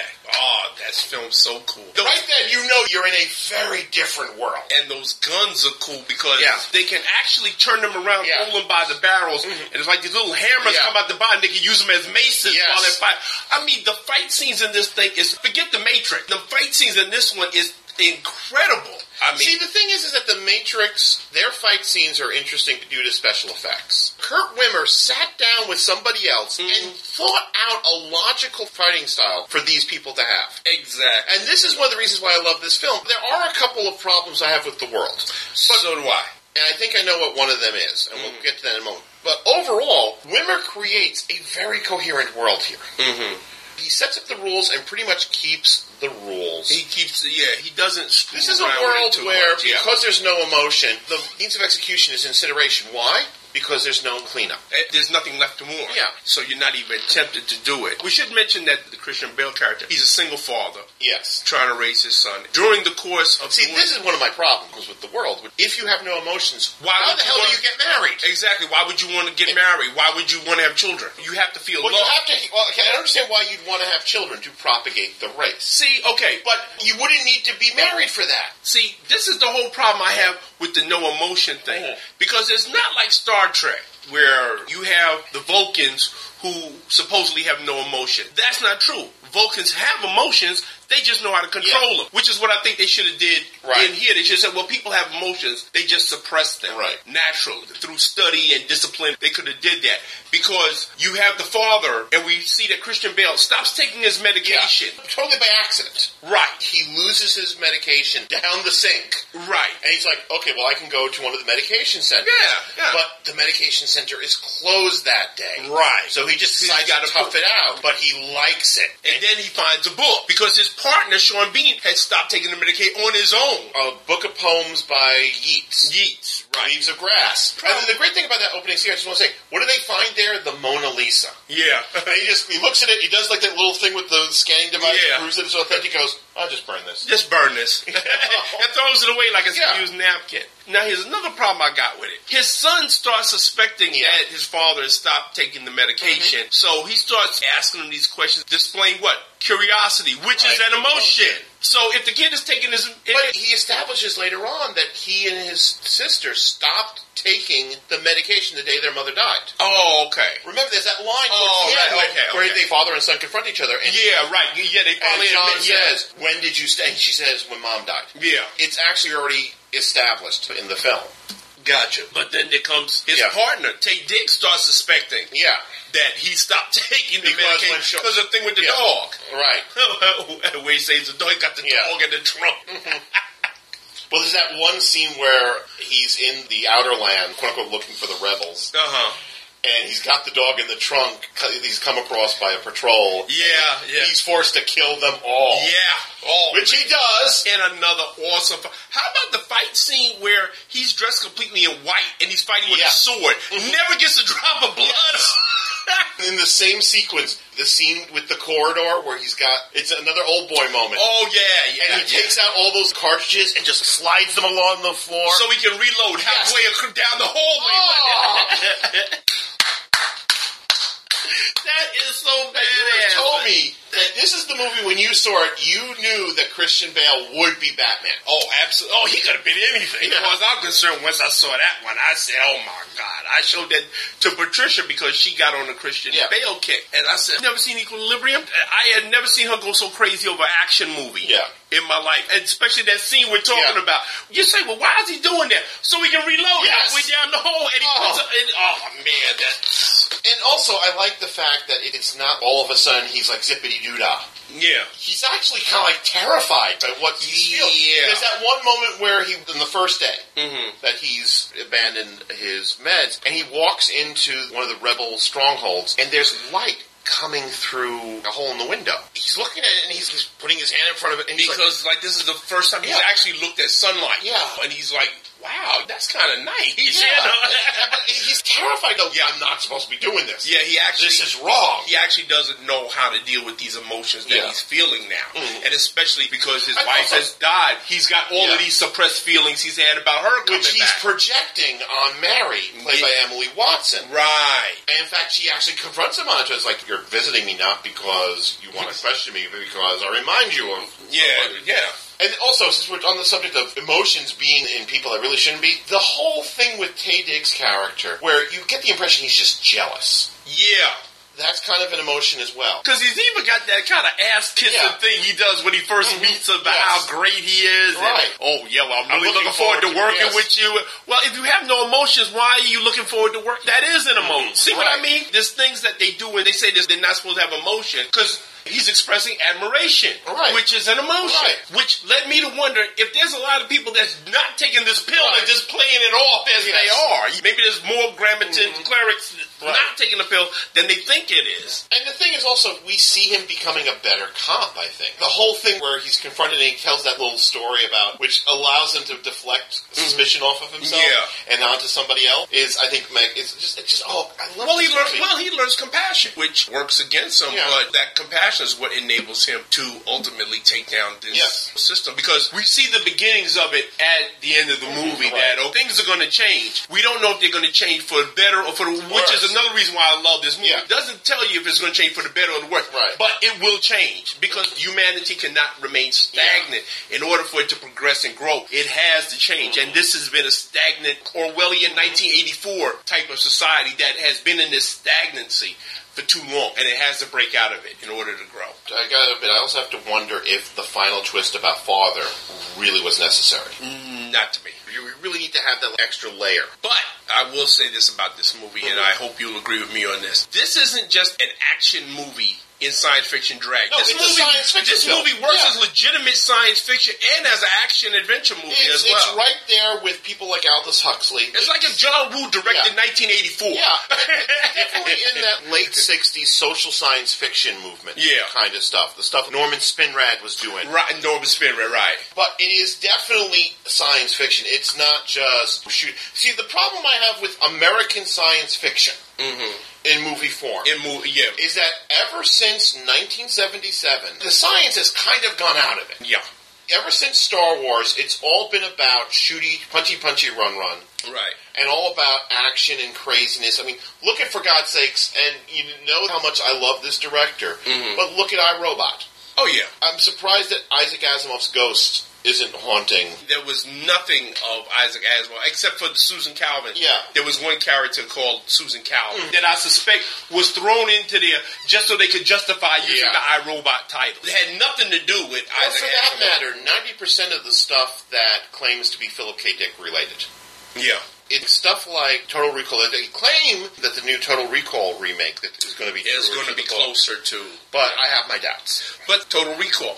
Total Recall was action movie and science fiction drag. Yeah. A Scanner Darkly. Now that was That was because- science fiction. Now that was science fiction. But stuff like Terminator. Terminator again is action movie Yeah. and science fiction drag. Although I would it- say the first Terminator was a horror movie in science fiction. Yes, it Brad. was. The Yeah. second and third and fourth one were action movies. But see, this is what I'm saying. You have too many movies that are actually okay, this is an action movie. Let's put it on Yeah. this other planet. How many horror movies have we got? The one with Larry Fishburne, was the haunted house out in space, oh, oh, and Sam Neill. this one that we've talked about. You know which one I'm before. talking about. That was a Because it was obvious that Russell T Davies saw that film just before he wrote The Impossible. The Planet. Impossible Planet, right? Yeah, Yeah. it was the same thing, right? That was a haunted. Yeah. It was a Alien, a haunted house Yeah. movie out in. Out in- not that I'm knocking Alien, Yeah. but I'm just saying that you have too many movies that are actually one thing and just say, okay, well, let's Yeah. graft on these science fiction elements on it. Yeah. Whereas if you took the science fiction elements out of equilibrium, Yeah. you wouldn't have a movie. Exactly. It's necessary to that play. It, it wouldn't work as just an action movie. Both halves of it, I mean, this is you know, what movies they work Yeah. together. This film is the inheritor of that brief period of early '70s science fiction that includes Soylent Green, Yeah. Silent Running, Ah, Yeah. Fahrenheit Fahrenheit 451, 451. where the it's all original about- Planet of the Apes. Exactly, where it's all about these dystopian futures and how humanity copes with them. Mm-hmm. Yeah. And it's sad. I watched this film for the first time. I'm like, I can't wait to see what this guy does next. And what does he do next? Ultraviolet. And I defy anybody to explain anything that goes on in that. Mm-hmm. I've seen that movie twice, and God knows it's a good looking movie, but Yeah. it doesn't make a lick of sense. Mm-hmm. if you put a gun to my head, I couldn't explain to you what it was about. I'm sorry. And he hasn't directed a film since, and it's kind of sad. I mean, granted, once again, just like with Equal, it's a good looking film. Yeah, yeah. But it's total nonsense. And from start to finish. The whole thing about okay, so Mila Jovovich is a vampire, and she's carrying like a vampire messiah in her briefcase, and they're the ninjas that come out of the Skittle ball. Yeah, the Skittles. Yeah. What the fuck was going on with that film? You asking me? And she's driving motorcycles yeah. on the sides of buildings yeah. and jumping up and catching helicopters with her bare hands. And it's a lot of good punchy, punchy Supposedly, run, run. he's doing the script for the new Total Recall. Really? Yeah. Okay. And he did do the script for a film that you said that you liked, which was Salt, which I do want to see. Oh yeah, Salt. Salt. But providing he stays the fuck away from vampires who carry around things in their suitcases. Mm. And, and, like motorcycles going up walls. Stay away from vampires. Yeah, period. Period. Aren't my God, don't be tired of vampires yeah. yet. Yes, this is a movie you must see. Absolutely. If you are interested in science fiction, if you are interested in martial arts. Matter of fact, Tom, I want to go so far as to say, if you do not see any other movie that we have recommended, see Equilibrium. Yes, it's that good. If you're interested in, in action, you're going to love it. If you're interested in science fiction, you're going to love it. You're interested Christian in Bale, you're, you're going to love it. it. If you're interested in taking days. If you're interested in martial arts, you're yeah. definitely going to oh, love this. God, yes. This is not the first film that has tried to do a new martial art. Right. Let's not forget the beloved Jim Cotta. Jim Cotta! But unlike Jim have Cotta, we talked about Jim we, Cotta? We're going. We have to one of these days. Can we just take five minutes to talk about Jim Cotta? After I go. Oh, okay. I was telling my mom that I wanted to get a new mic, and I said well, there's a bunch of stuff I want to get, including a new mic. But anyway, okay. Because this is obscure movies, Yes. and Jim Cotta is the obscure movie. Although I have no idea why, because I love Jim Cotta to death. if Into the Dragon is the Gone with the Wind Yes. of martial arts movie, then what's Jim Cotta?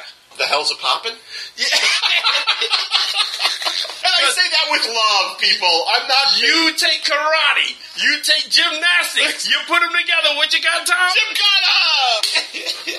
They have that absolutely. And I saw this movie at the Drake Theater, my God. which is on Woodhaven Boulevard. This was the theater I've told you about that had the big hole in the screen Mm. that sunlight would filter through. Oh my God, I love this. Uh, This is just such a dopey, dopey. It's one of these films where you got the impression the director was just like, oh fuck it, what do we want to shoot today? Yeah, you got the guy. What's his name? Kirk Thomas. Kirk Thomas, Kirk yes. Thomas, who is an actual Olympic gymnast. Yes. For some reason, the U.S. government figures that he's going to make the best agent to go send Yes. to the country of, and I know this name of this country because anytime I need a bogus European Yes. country for my fiction, Yeah. I use the name of this country.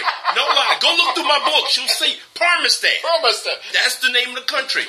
The United States wants to put a early warning satellite Yes. detection system in Parmistan. Right. Now, in order to do that, they got to send an agent to win the game, which is rigged so that everybody who's in it will die. Don't ask me why. Yeah, I probably not want to join the game when I notice that the track through the game includes a stop in the village of lunatics. Yeah. So they take Kirk, who's Yeah. already an Olympic winning gymnast, And I and, think they it was something. I guess the girls really dug him at that time. Even though he, had, he has a serious unibrow. yeah, and he has a mad mullet. Yeah, But back then, everybody, Billy Ray Cyrus Yes. is jealous of this Yes. cat's mullet. And they train him in the martial arts, Right. which he puts together into this unique Jim Gymkhana. And they have these fight scenes. They have the one where he conveniently finds this bar Yes. that's in an alley. Well, that's the thing I love about this movie is that there's always some sort of analog. Doesn't he use one of like Gates as a pommel horse? It's the, in the middle of the village of the crazy people, the, chicks. Village of lunatics. Yes. Yeah, and he's swinging on this thing, and he's- and he's oh man! But that actually is kind of a spooky scene. Yeah. Mm-hmm. where he's in there, where it's the lunatics and they all chase after him, and they Yeah. chase. Oh man! And of course, my favorite part about this movie, the daughter of the head of Parmistan is this really hot Thai babe, Yeah, and the father is Stanley. it's Stan Lee. Yeah, he looks just like Stan. Yeah, dead ringer for Stan Lee. But she's a wonderful character. You Yeah. think she's not able to talk, and then you find out she can talk. And Kirk Thomas says at one point, "Well, how come you never say anything?" She said, "I don't talk when I don't have anything to say." Just that simple. More people could take a lesson from this chick. Oh lord! But folks, if you have never seen, you can see you getting a bonus movie. this is your third film. Okay. There you go. But folks, do yourself a favor. If you've never seen Jim Cotter, It's the kind of movie that only could have been made, by the exploitation film houses of the 70s and 80s. Yeah, exactly. It's like the film that starred J.J. Arms. Forget what it's called, The Handless Executioner or something. Oh, yeah, yeah, okay. These films, which I think on some level know how absolutely ludicrous their premise is, but they know they've got something that people want to see. And to this day, you go up to people and you mention other martial arts movies, they look at you. I don't know, but mention Jim Cotter, and I mention, oh man, yeah, I love that picture. Oh, people say, man. It's one of the few successful American martial arts films. I would say, okay, here's the martial arts Yeah. movies that everybody knows: Enter the Dragon, of Right. course. Black Belt Jones, The Five Deadly Venoms. Five Fingers of Death, Right. The Five Deadly Venoms, and The Master of the Flying Guillotine. Yes. Jim Cotter also. I put Well, up the Master of there. the Fine Guillotine, I remember for those garish newspaper ads with the various cartoon figures. See the Flying Guillotine. It was one of these films I was afraid to see when I was a little kid, Which- but I wanted to see so badly. the goofiest gadget. Yeah, ever and invented then when I in a martial- actually, as an adult in college, I eventually rented out Master of the Flying Guillotine, and it wasn't the Flying Guillotine itself that I thought was the funniest thing ever, but the fact that to defeat the Flying Guillotine, they came up with the steel armed umbrella. that was their solution. Let's take the silk off an umbrella. For those of you who've never seen Master of the Flying Guillotine, here is what it is. These guys are trained, and it's a thing that they throw. It looks like a hat box. It's a, it- right, it- right. It's a hat box that they throw, and it drops over your head, and a blade comes out and cuts. And you severs- pull on the chain. Right. And the chain closes up the blades and it severs your head. Then you pull the hat box back just because you want the head. just because you want the head to prove, yeah, and you yank the whole thing. Yeah, and then you bring it to your master and say, see, look, I cut off his head. Oh man! You remember that James Bond movie where the guy had the yo-yo Yes, of death? yes. I said, Watch the whoever th- pussy. it came up with that s- had to see Master of the Flying Guillotine. But yes, Jim Cotta. It is actually out on video because Yeah. get this. I I think MGM has the rights to it right now. Mm-hmm. Because, and MGM about two, three years ago ran a poll of their fans saying, which film not on DVD should we put out on DVD this year? And what it was number one? Jim, Cotta. Jim Cotta, So yeah. you can rent this out. Listen, need I say anymore? Uh-huh. The people have spoken. We want Jim Cotter. Right. I would almost say now we've already talked about it, but I was going to say I was going to propose that you know what we promised we were going to do every year that we never did. We only did the one episode. What's that? The really bad movies that we really love. okay, well, Jim Cotter falls into that. And, but the thing is, we've already talked about it enough here. Unless you, but maybe we should bring that back for this because we haven't talked about the summer. We were going to do another summer of fun. We haven't talked about what we're going to do in it. But maybe we should do that because that will give me an excuse to spend the twenty dollars at our other sponsor, Warner Brothers, the Archive Online, to buy the fastest guitar in the West. Oh, you The I've, first- I've heard you talk about In a series of one, Mm-hmm. Roy Orbison musicals, First in the series of one. where the legally blind oh God! folk rock musician plays a Confederate spy. You gotta love the movies, folks. I'm telling you. How can you not love movies? This past month, Warner Brothers Archives Online released a whole bunch of those 60s, both Herman's Herbert's films. Yeah. I know we've talked about wanting to do something about those 60s counterculture movies. Yeah. But when I saw the first thing they had up there was the fastest guitar in the West, I have to get this. I remember watching this. My friend Dorian showed this to me once. I can't believe somebody actually made this movie. now let me clarify something for the people here because this is what I was told. This whole thing that Warner Brothers has with these things, Mm-hmm. these movies, it's not like they press out ten thousand copies. No, it, it's, it's print on demand. It's print on demand, right? Yes. Now, see, that's a great thing because only the people that want to go Yeah. order it, so nobody's losing any money. on it. Right now, a lot of people are complaining because it's bare bones DVD and they're charging twenty dollars. Yeah. See, that's the thing. If they came down in price, if they was like seven bucks or something like But that. like for me, for somebody who has this one film that they really, really, really, really want a copy of, like I want yeah. Mm-hmm. the fastest guitar alive. So I've been looking for this film. Now you know what I would get, What? even though, and you know how much of a fan I am of this Yeah. character. I love this character, and this Mhm. horrible movie, but I would want to have it anyway. Doc Savage, Yes, the George which is Pal available movie, at- yeah, yeah. which is also available on that. Yes, I know, folks, it's a horrible movie. You know what else But, they, you know- released last month, which I, I think is of interest because we've touched upon this film before, and it is a really, really great film. Marlowe, the James Garner. Oh, Yeah, I'm looking at their site now. With Bruce Lee. Yeah, they've got the Hermits Hermits films, also like a lot of the old vintage Hanna-Barbera cartoons. Mm. So if you are interested, and you know, guys, I know there's 8,000 of you or more at this point out there. If you want this stuff, just go to our site, click through, and purchase it. We get a little something. We get a little something, something, because Papa needs a new pair of everything. Yeah. and see, there's 8,000 of you out there, see if eight, see, see if all 8,000 just put $1 in an envelope. This is what, hey, this is something actually I've been thinking about. We previously asked for donations. yeah. Now, the last report we got from Michael David Sims says that there were 8,400 people Look at listening that. to every episode. If each of you, and I'm not joking here, I know this is like the soupy sales thing, took a single dollar, Yeah. put it in an envelope, mailed it to, we were still using Yeah. Thomas DJ Care of Myrtle Sporting Goods, 5716 Myrtle Avenue, Ridgewood, New York, 11385. We would have enough money after that to purchase better software for recording, a better microphone, better equipment overall to make the show a better experience for you. And still have enough left over for hookers and crack. Yes, exactly. exactly. The stuff I live for. I am never going to demand that you do this, but I'm going to throw this out to you people. no, leave that up to me. I Okay. demand. If you love this show, and I know there are some people who have been around You take over. since day one. If you truly love this show and would like to see the listening experience get better, I am asking you a single dollar, not a money order, not a, just a, a single dollar in an envelope. Send it off. Yeah. And if we get 800 some odd dollars from everybody, it could be even more by now. Well, you ain't going to hear from us because we going to Atlantic City, Oh. buddy. Me and you jumping in the Fergmobile, we going to AC. to the parent reveal! Patricia said, Where are you going, honey? Atlantic City. When you coming back? When we run out of money.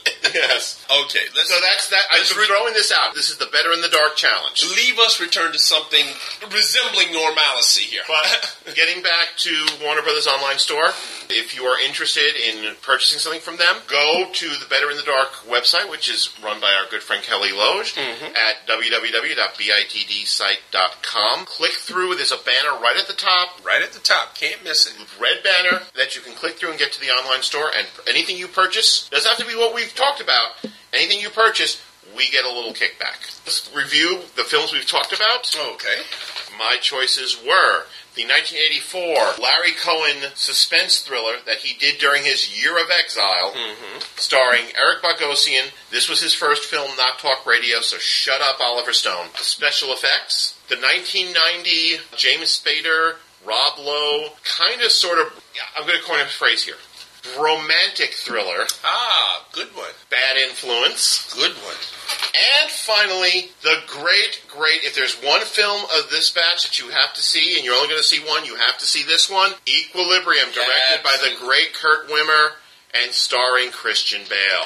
Absolutely. If you don't see anything else that we recommend, please go see that. And for my three, okay, my three was Daughter of Horror, which is also known as Dementia, the black and white Norrish film that I am convinced David Lynch had to have seen that one. If you are a Yes. David Lynch fan, you love the work of David Lynch, please, by all means, hunt up this movie and you watch it, then you go on the Better in the Dark message board Right. and you tell me if you agree with me or not about this movie.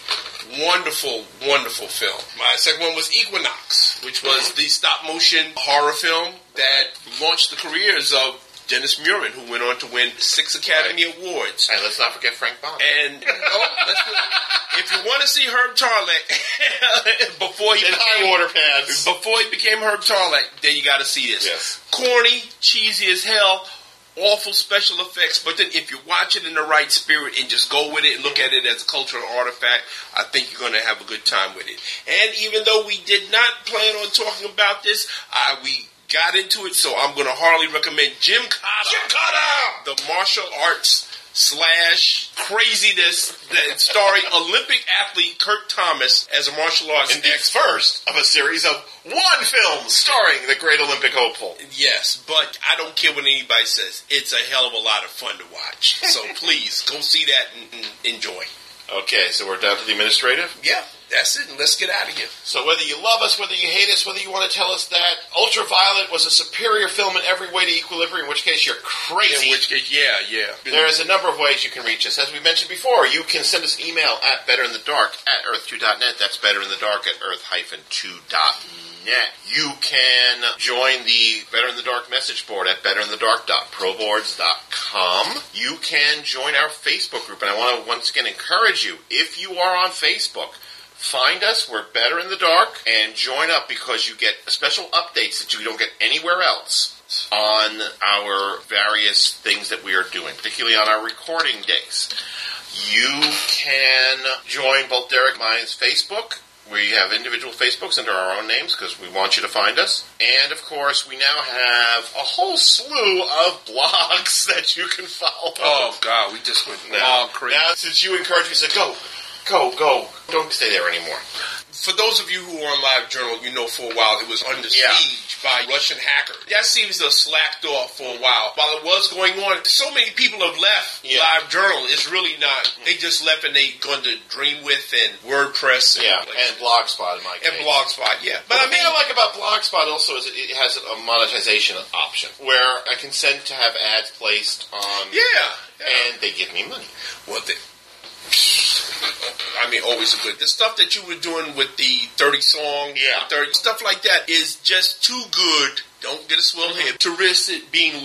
Mm-hmm. Yeah. If somebody decides to screw around with live Well, Journal. yeah, the sing along scriptures is going to be the one where I got to think of some other things to do on the other couple of days. Right. Where damn your eyes, damn your ears, it's just going to be the ten statements. Yeah.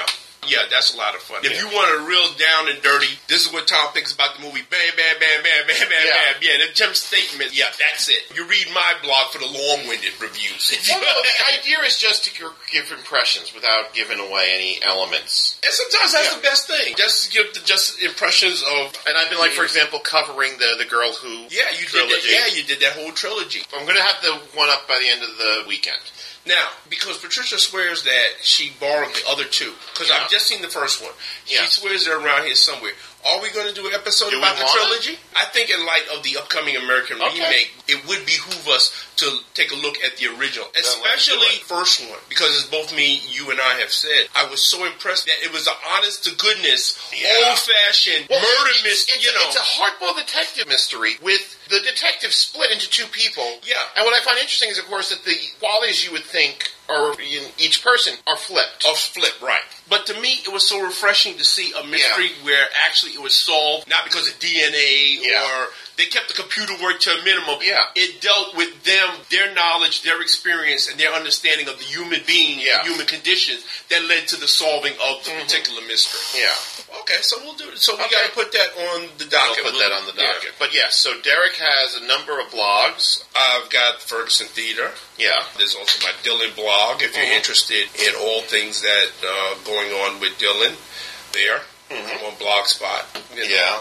And that's about it. I'm still Yeah. a live journal, but pretty much I just advertise my yeah, other stuff. exactly. At this point, I don't know what I'm going to do once everything is migrated over there. Right. Right now, I've got "Damn Your Eyes, Damn Your Ears," Right. which is the movie-based blog. It's my ten statements. Ten series. statements of series. And we've been covering The Girl Who, we've been covering these Roger Corman public domain films I found. Yeah, you did one that I really liked about the Clint Eastwood Western. Oh yeah, well that's the other thing is because I'm in like a western move right now. Oh, well, So I've got like the Man with No Name trilogy. I'm oh, gonna we're going to do revisiting the those. Leone episode after this, right? I don't know. Do you want to do the Leone? Or do you want to do the state of movie going? Let's do the Leone. Okay, let's Since do you're in Leone. a Western Okay, sure. mood. And as a matter of fact, because I watched Once Upon a Time in America last night. Okay. The whole four hour thing. Oh my God. so stop whining, people. About what? About oh, it's four hours. I don't want to see it. Well, I should save this for the next episode, really. But let me say it real quick.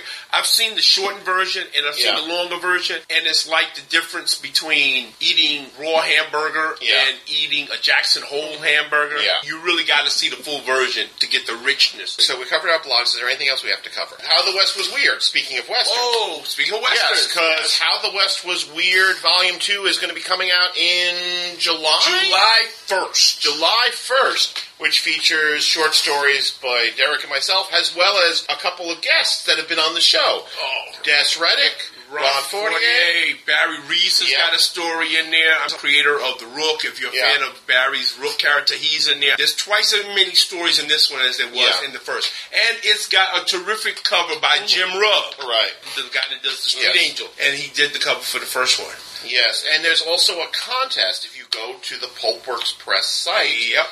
Russ Anderson, the mastermind behind Pulpworks Press, is running a contest, and all you have to do is give your opinion. So go there, and you could win an advanced. It's a, it's a digital copy, right? Mm-hmm. okay, this is what you got to do. You got to write a review of how the West was weird one, and put it on the Amazon.com Right. site, and then you email Russ, let him know, hey, listen, I wrote a review. It's over here, and you can win yourself an advanced copy of How the West Was Weird too. Yes. It might be a little bit too early to throw this out here. and If it is, Russ will kill me, but he's always threatening to kill me anyway. There's a little something in the works called How the West Was Weird Campfire Tales.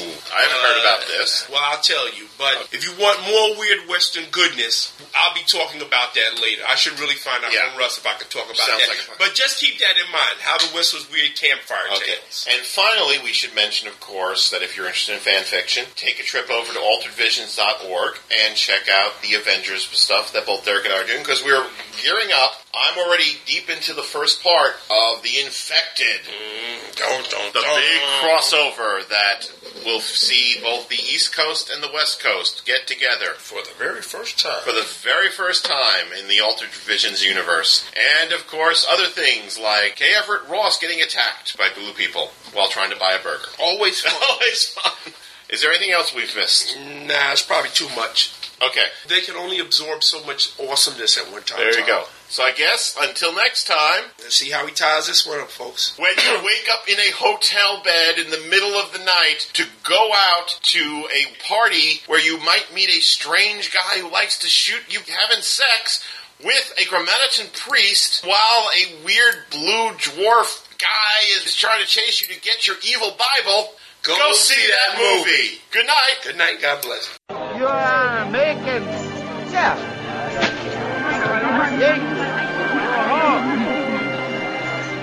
Don't bother. Night stuff, be quiet. So much to care about nightlife.